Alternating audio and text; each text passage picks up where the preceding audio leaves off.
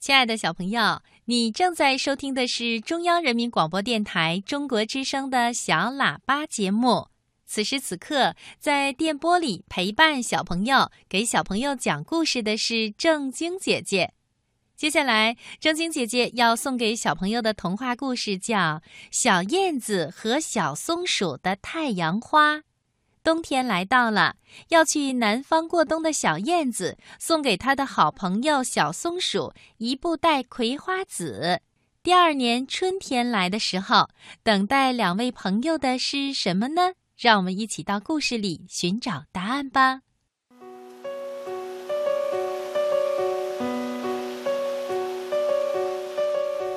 在一棵大树上，住着小松鼠和小燕子一家。秋天到了，树叶渐渐变黄了，天气也一天天变凉。小燕子要跟着妈妈飞到南方去过冬。临走前的一天，小燕子敲响了好朋友小松鼠的房门。小松鼠，明年见啦！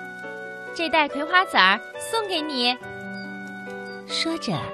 小燕子递给小松鼠一个圆滚滚的小布袋子。小松鼠最喜欢吃葵花籽儿了，它抱着布袋子说：“谢谢你，小燕子，记得明年早点回来。明年春天，妈妈要带着我去旅行，可能要晚点回到这儿。”小燕子瞪着亮晶晶的眼睛说：“嗯。”我会想你的，我也会想你的。明年春天见，再见。冬天到了，当雪花漫天飞舞的时候，小松鼠躲在暖融融的树洞里，搂着装葵花籽儿的小袋子，心里想：明年春天醒来，正好可以当点心吃呢。我一天吃一颗，看看吃多少颗，小燕子能飞回来呢？小松鼠这么想着想着，慢慢的闭上了眼睛。呼呼呼，小松鼠睡得好香啊，还有节奏的打起了小呼噜。它呀，搂着小布袋子的胳膊，一点一点松。开了，小松鼠翻了个身，换了一个睡觉姿势继续睡。小布袋子被它用胳膊扫到了洞口，葵花籽儿一颗、两颗、三颗，好多颗跳到了地上。哎呀，小松鼠这一觉，足足睡了四个月，在睡梦中。他梦见他和小燕子一起在太阳下飞翔，一起做游戏，一起吃各种好吃的果子，还一起去看一大片金黄色的太阳花。太阳花开得可漂亮了。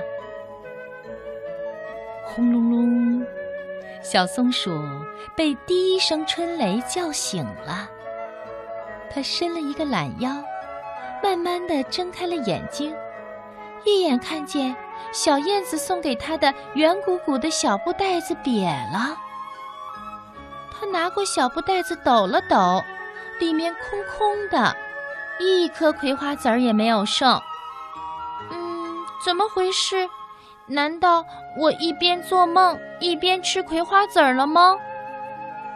小松鼠坐在洞口。望着淅淅沥沥的春雨，吃着松子儿，悠悠的想。幸亏它秋天储藏了一罐松子儿呢。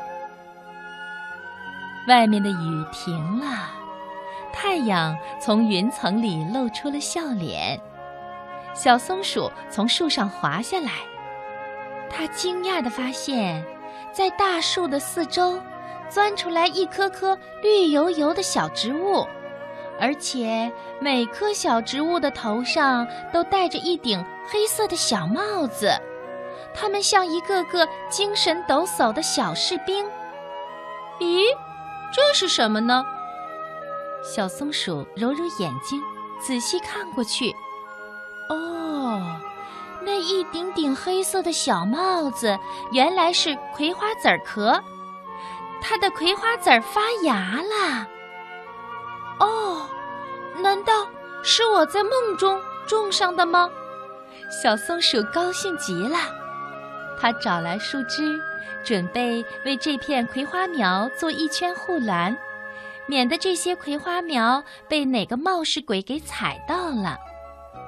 它一边做护栏，一边想着小燕子，一边为葵花苗浇水，一边想着小燕子。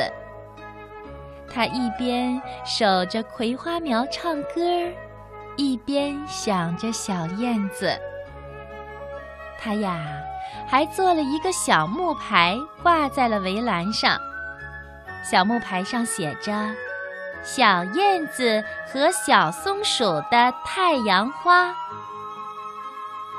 在小松鼠的精心护理下，葵花苗长得很快。它们早就甩掉了黑色的小帽子，很快个子长得和小松鼠一样高。再后来呀，超过了小松鼠，有两个小松鼠叠起来那么高。再后来呢，有三个小松鼠叠起来那么高了。太阳花越长越高，小松鼠仰着脸。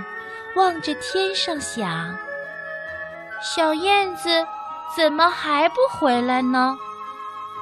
其实啊，小燕子春天的时候就从南方往北方飞了，只是燕妈妈带着小燕子帮助农民伯伯捉害虫，又在田野里忙碌了好长一段时间，所以。直到一朵朵太阳花开放的时候，小燕子才终于回到小松鼠这里来了。老远老远的，小燕子就看到那棵熟悉的大树，站在一片金色的花海中。